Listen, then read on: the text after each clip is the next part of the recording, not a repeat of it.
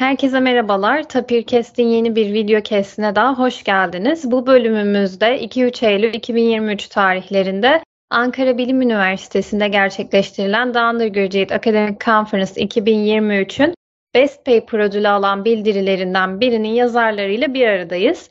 Ee, kendilerinin çalışmalarını ve TUAK sürecini, TUAK 2023 sürecini, bu süreçteki Best Paper ödülünü almalarını konuşacağız hep birlikte. Ee, öncelikle tekrar hoş geldiniz diyorum. Hoş bulduk, merhaba.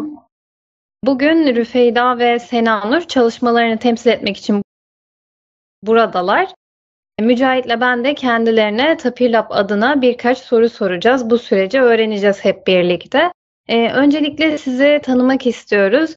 Bildirinizde farklı yazarlar da var ama siz ikiniz bildirinizi temsil etmek için buradasınız. Kısaca kendinizi tanıtır mısınız?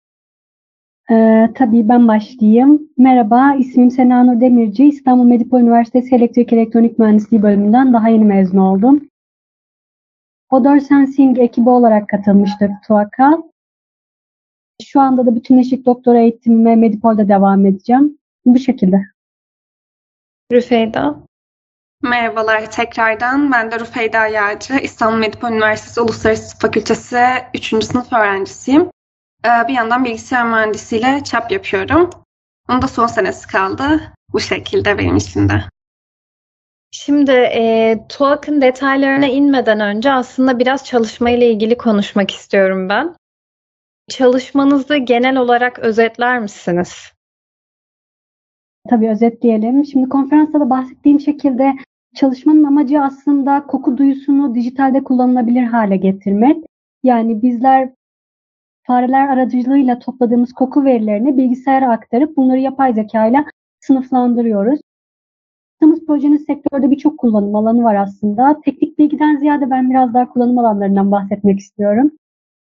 Yaptığımız proje sayesinde yani koku duyusunu dijitalde kullanarak bizler hastalıkların teşhisini ya da işte narkotik köpekler yerine işte koku duyusu, kokuyla uyuşturucu tespiti, bomba tespiti gibi e, savunma sektöründe kullanılabilir. Ya da Rüfeyta daha iyi bilir ama işte şeker hastalarında ağızlarında oluşan bir keton kokusu oluyor sanırım. E, bu kokuyu bu kokunun tespitinde kullanılabilir. Daha sonra bozulmuş gıdaların tespitinde hatta ileride biz bunu eğer hani sanal gerçekliğe de entegre edebilirsek atıyorum işte hep beraber avatarlarımızla burada işte bir salonda yemek yediğimiz zaman o yemeğin kokusunu da biz fiziksel olarak orada bulunmasak bile belki alabileceğiz. Yani projenin kullanım alanı bu şekilde çok geniş. O yüzden bizim için çok büyük bir anlam ifade ediyor. Bu şekilde diyebilirim kısaca. Multidisipliner bir çalışma olduğu için o açıdan Rüfeyda'nın da bakış açısıyla ondan da bir yorum alayım. Evet belki ben de biraz daha hani bu kokuları nasıl topladığımızı, bunu nasıl mümkün hale getirdiğimizden biraz bahsedebilirim. Biz model olarak e, fare, fare kullanıyoruz. Ve ya, lisede birçoğumuz görmüştük. En azından bizim lise müfredatımızda vardı biyolojide. Koku soğancığı dediğimiz bir yapı vardı. Belki hatırlıyorsunuzdur.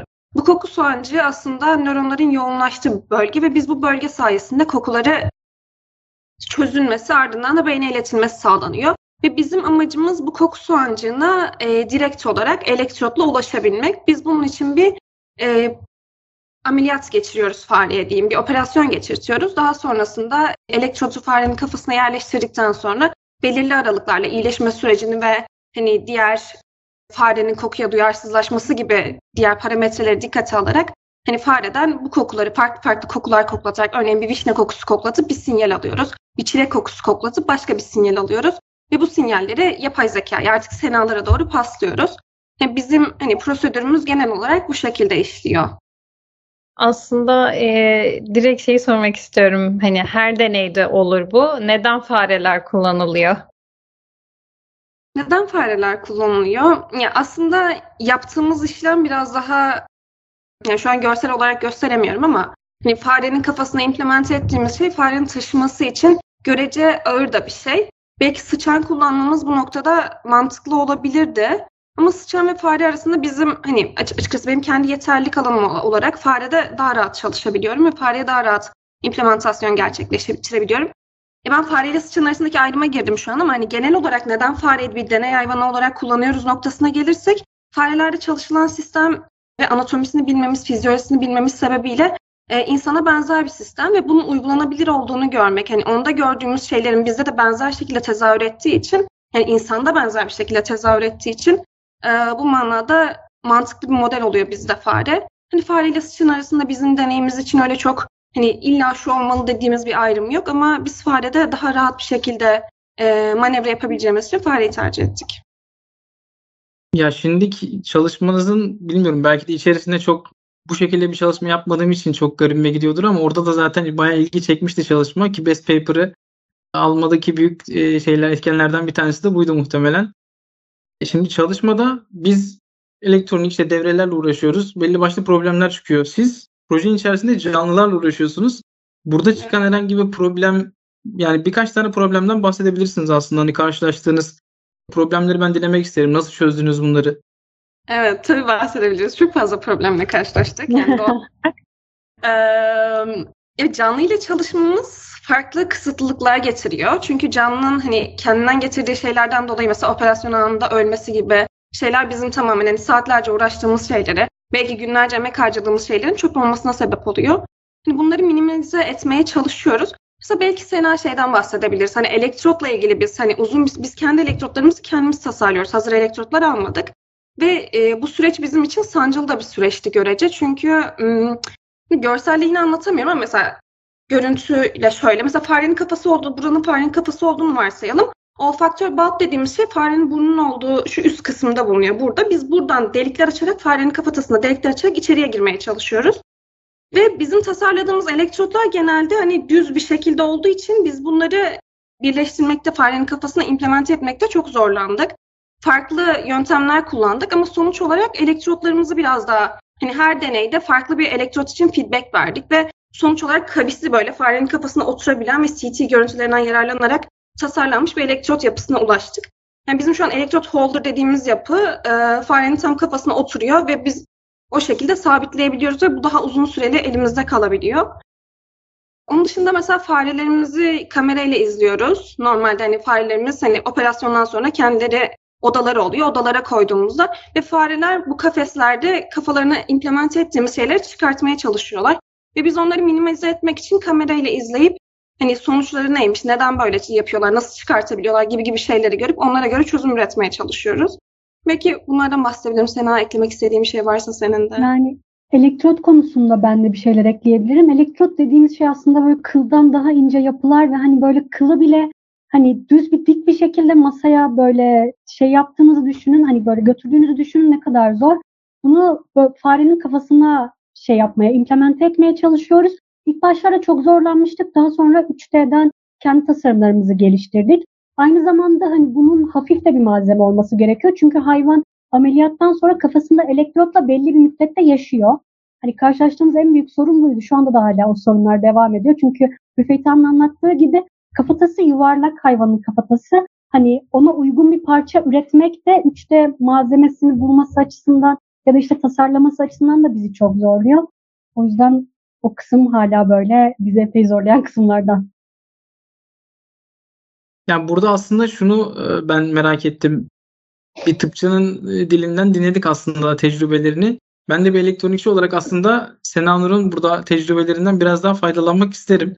Şimdi böyle bir projede herhangi bir canlıyla biyomedikal alanında çalışmak isteyen bir elektronik mühendisinin işte tecrübeli olarak e, hangi problemlerle karşılaşıyor daha çok? Yani daha geneller, genelleyecek olursak yani sadece fareler üzerinde değil. Biyomedikal alanında tabii daha çeşitli e, spektrumlarda da muhtemelen çalışmışsınızdır. E, bu noktada senin aslında bir daha da derin tecrübelerini dinlemek isterim. Yani hani biraz konferansta da bahsetmiştik aslında ama hani elektrik kısmı hani bizim için biyomedikal kısım yani farenin daha doğrusu o ameliyat kısmından daha kolay. Çünkü hani dediğin gibi hani bir canlı üzerinde çalışmak bir devre üzerinde hani çalışmaktan çok daha zor ve devrenin her parametresini, her şeyini kontrol edebiliyorsun. Atıyorum hani çok çok bir amplifier falan patladığı zaman yani karşılaştığımız hani şey böyle regular sorunlardan hani bir patladığı zaman yerine yenisini koyabiliyorsun. O fare öyle değil. Ben bir de biraz daha hani o ameliyat kısımlarında geri planda duruyorum çünkü pek böyle e, hoşlanmıyorum diyeyim pek onu görmekten falan da. O yüzden böyle sinyal işleme ve yapay zeka kısmı bana daha cazip geliyor. Ben daha çok oralarda rol oynuyorum. Hani dediğim gibi veri aldıktan sonra hani bir dizi işte devrelerden geçiyor. Devreden sonra da sinyal işleme algoritmalarıyla biz yapay zekayı veriyoruz. Hani önümüzde çok fazla bununla ilgili kaynak var. Sadece karşılaştığımız sorun sinyalin, oradan aldığımız sinyalin çok küçük olması. Hani bunun için de kendi devrelerimizi e, makalelerden bakarak ya da bir literatür taraması yaparak kendimiz tasarladık. E, yapay zeka da zaten çok fazla böyle karmaşık bir yapay zeka değil bizim için. Çünkü veriyi aldıktan sonra bir spike detection algoritması uygulanıyor ve daha sonra da bunlar her koku için farklı bir iz oluşturuyor aslında. Pek ben gösteremiyorum şu anda ama ve yapay zeka bu izi ayırt ediyor. CNN kullanıyoruz. Hani bir görselleştirme yine olduğu için. Hani o kısımlar çok karmaşık kısımlar değil. Biz de aktif bir şekilde tabii işte elektrot hazırlanmasında daha çok hani tıp ameliyat kısmı biraz daha e, şey gerektiriyor. Orada daha fazla iş gücüne, insan gücüne ihtiyaç var. O yüzden şu anlık oraya daha fazla odaklanmış durumdayız. Ama devrelerimiz falan hazır. Orada hani dediğim gibi en fazla birçok şeyi kontrol edebiliyoruz. Ama diğer tarafta öyle olmuyor ne yazık ki. Şimdi anlattığınız gibi gerçekten hem teorisi çalışılmış hem uygulanmış bir çalışma ve farklı alanlar bir arada yürütülmüş. Sen bahsettin aslında literatür araştırması yaptık. Bunun gibi çalışmalara bakarak aslında kendiniz e, özgün bir şey geliştirdiniz. Ama birkaç cümleyle özetlersek bu literatürdeki çalışmalardan sizin çalışmanızın farkı ne? Tabii şimdi şöyle literatürde aslında koku duyusu çok uzun yıllardan beri çalışılmış bir e, konu aslında. Ama orada yapılan çalışmaları kısaca böyle iki gruba ayırabiliyoruz. Birinci grup burada fareler kullanarak ya da işte fare ya da sıçan kullanarak aldık top, veri toplamışlar kısaca.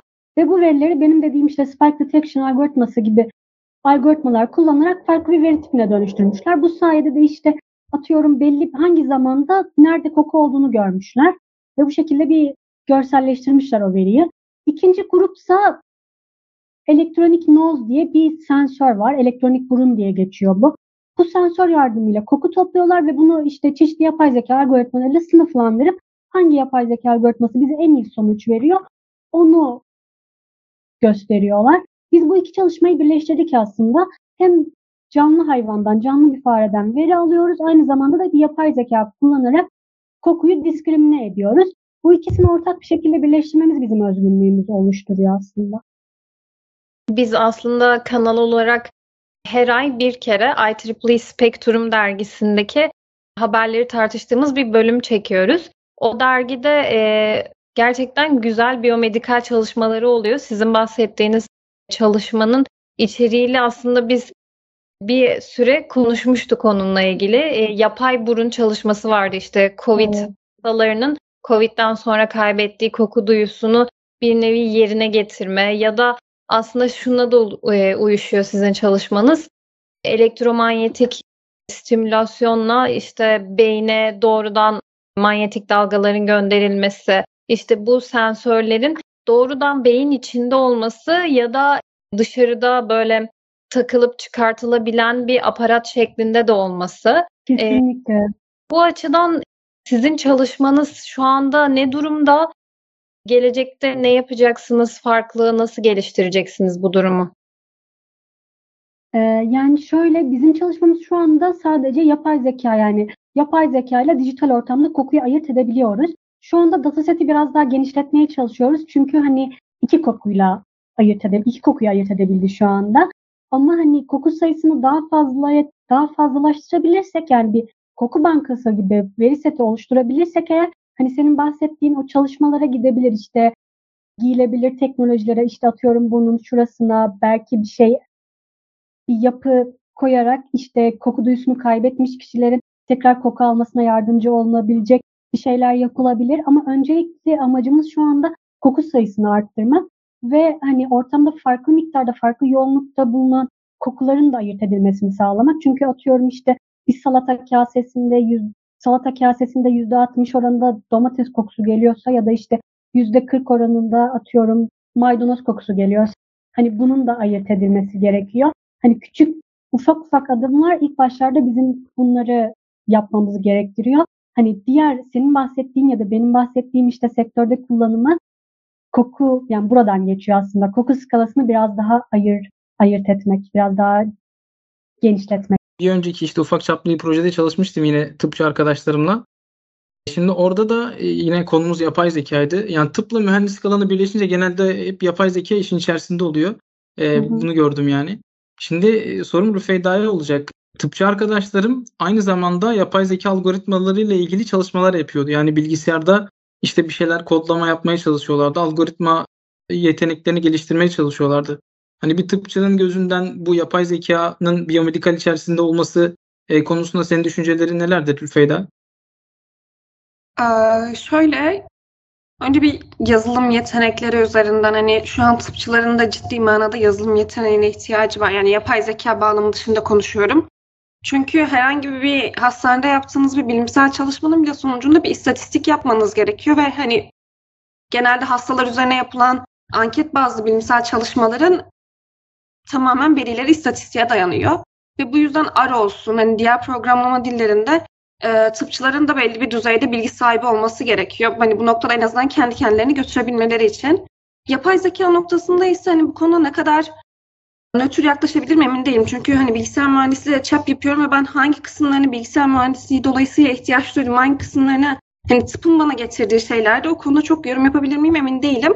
Ama son zamanlarda özellikle benim çevremden ve kendimden gördüğüm biraz daha insanların hani bilimsel bir şeyler üretmeye çalıştığında, bir şeyler ortaya ürün çıkarmak istediğinde yapay zeka ile yolları kesişiyor. Çünkü tıpın hani herhangi bir sağlık teknolojisi oluşturacağınız alanında e, bu tarz şeylerden yararlanılıyor diye düşünüyorum ben. Cevap oldu mu emin değilim. Yani burada düşünceleri merak ediyordum zaten. Bir tıpçının gözünden böyle bir projedeki işte mühendislik alanıyla ilgili olan e, tarafın düşüncelerini merak etmiştim açıkçası. Şimdi teknik kısımdan biraz da ekip çalışmasıyla ilgili soru sormak istiyorum. Çünkü bir tarafta tıpçılar, bir tarafta elektrik, elektronik, bilgisayarcılar çok farklı alanda birlikte çalışıyorsunuz ve birinizin aslında ürettiği çıktıya diğer ekibin ihtiyacı oluyor. Onu input olarak alıyor. E bu süreçte paralel olarak da ilerlemeniz gerekiyor. Bir yandan zaman geçiyor. Bu dengeyi nasıl kurdunuz? Yani birçok e, farklı alanda çalışan grup bir arada çalıştığında nasıl ilerlediniz? Bence ilk başta Rüfeyta cevap versin soruya. ya dengeyi kurmak zordu. Yani şey olarak da zordu. Hani biz bu projeye başladığımızda hepimiz hani şu an senalar bitirdi ama hani hepimiz öğrencilik ve hani en basitinden bizim sınav zamanlarımız, yoğunluk şeylerimiz tamamen değişiyor. Ve bu yüzden senkronize olmak çok zor bizim takım için bence. Ama ona nazaran bence güzel bir senkronizasyon sağladığımızı düşünüyoruz. Mesela paralel ilerleme açısından Sena'yı ben her yaptığımız deneyde en azından sonunda ya da başında hani bir şekilde gördüğümüzü hatırlıyorum. O deney devrelerin kurulmasında. Yani benim bir, bir takım arkadaşlarımızdan da bahsedebiliriz belki. Bu Se, Sena ile çalışıyordu. O da elektrik elektronik mezunu. Nazande ile de ben çalışıyordum. Hani bizim Nazande ile yaptığımız her deneyde Sena oradaydı. Hani bize destek veriyordu ve süreç içerisinde takıldığımız işte bu elektronik herhangi bir kısımda mutlaka desteğini görüyorduk. Sena senin eklemek istediğin bir şey var mı? Yani multidisipliner çalışmak aslında hani artık günümüzün getirdiği ve ihtiyaç olan bir şey. Hani biz bunu lisansta yakalamak, lisansta tecrübe etmek benim için çok güzel bir deneyimdi. Çünkü hani e, bir tarafta dediğin gibi tıptan insanlar var. Hatta ihtiyaç olduğunda hocaları çağırıyorduk. Ve hani aynı dili aslında konuşmuyor gibi gözüküyoruz ama sonucunda ortak bir şekilde ortak bir çıktı elde etmek zorundayız. Hani belli bir süre sonra hepimiz birbirimize alıştık aslında. Biz biraz onlara bir şeyler kattık, onlar bize bir şeyler kattı. Hani bu açıdan bunu öğrenmek, bunu tecrübe etmek çok güzel. Hani zaman zaman anlaşamadığımız noktalar oluyordu ya da işte bizim düşünemediğimiz zaman arkadaşların e, e, penceresinden baktığımız zaman olması gereken şeyler oluyordu. Ya da aynı şekilde bizim için de geçerli. Ama karşılıklı iletişim burada çok önemli. Yani ortaya çıkan her bir sorunda grup üyelerin her ne olursa olsun o sorunu diğerlerine aktarıp ortak bir çözüm bulmak zorundalar. Yoksa işler Arap saçına dönüyor. Biz bu açıdan Mübeyten dediği gibi o senkronizasyonu çok iyi yakaladık. Bu da bizim avantajımız oldu diyebilirim. Yani hani bunu da deneyimlemek çok güzeldi gerçekten. Aslında motivasyonunuzu yani projedeki motivasyonunuzu Sena Nur sen başlangıçta kullanım amaçlarını anlatarak dile getirmiş oldun. Şunu sormak istiyorum.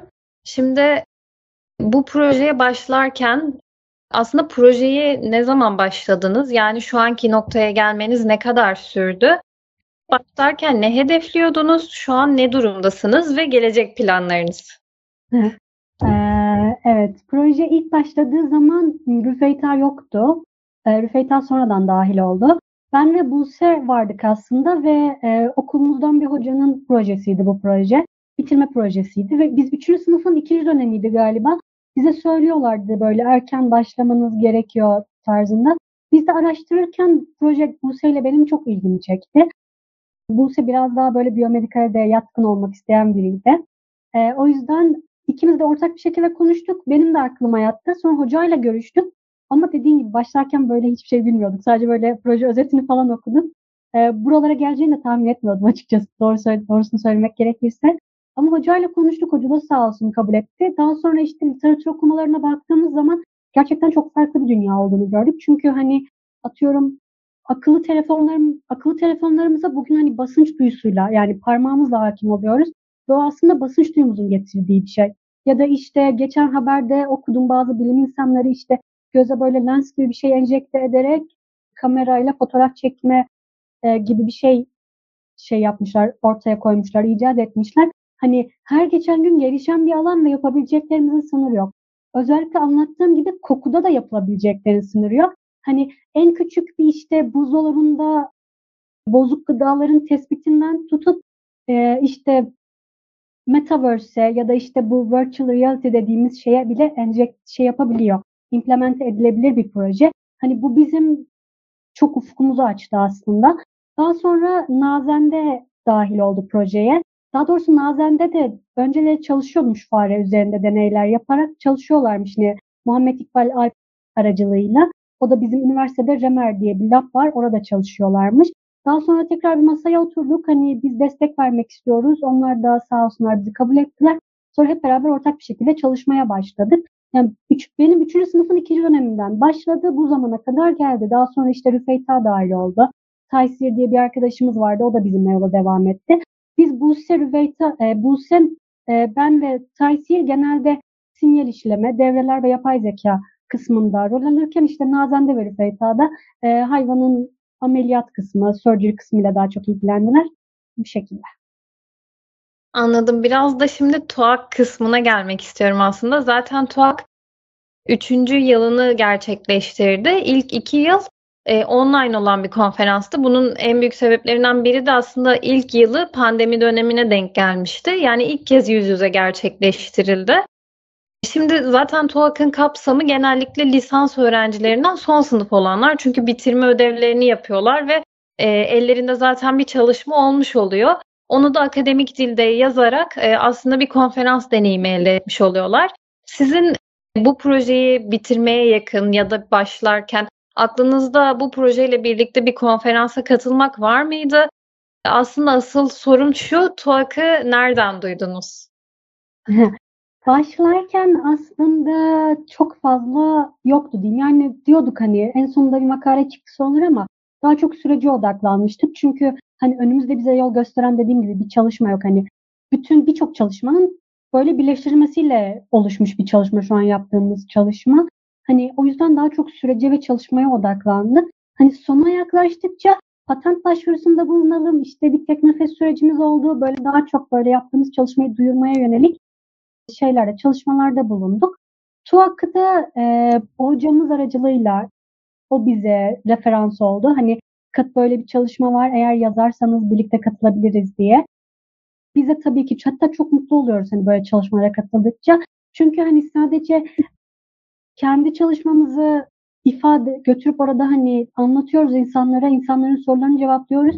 Hani insanlar da farklı bakış açılarından bize bazı geri dönüşler veriyor. Hani bunlar da çok kıymetli bizim için. Hani bizim de böyle bir bakış açımız genişlemiş oluyor. Aynı zamanda da işte senin çalışmanı da dinlemiştik ya da orada çalışma yapan birçok insanın çalışmasını dinledik. O da çok benim için heyecan vericiydi ve çok güzeldi. Kendim de şimdi kablosuz haberleşme alanında doktoraya başlayacağım.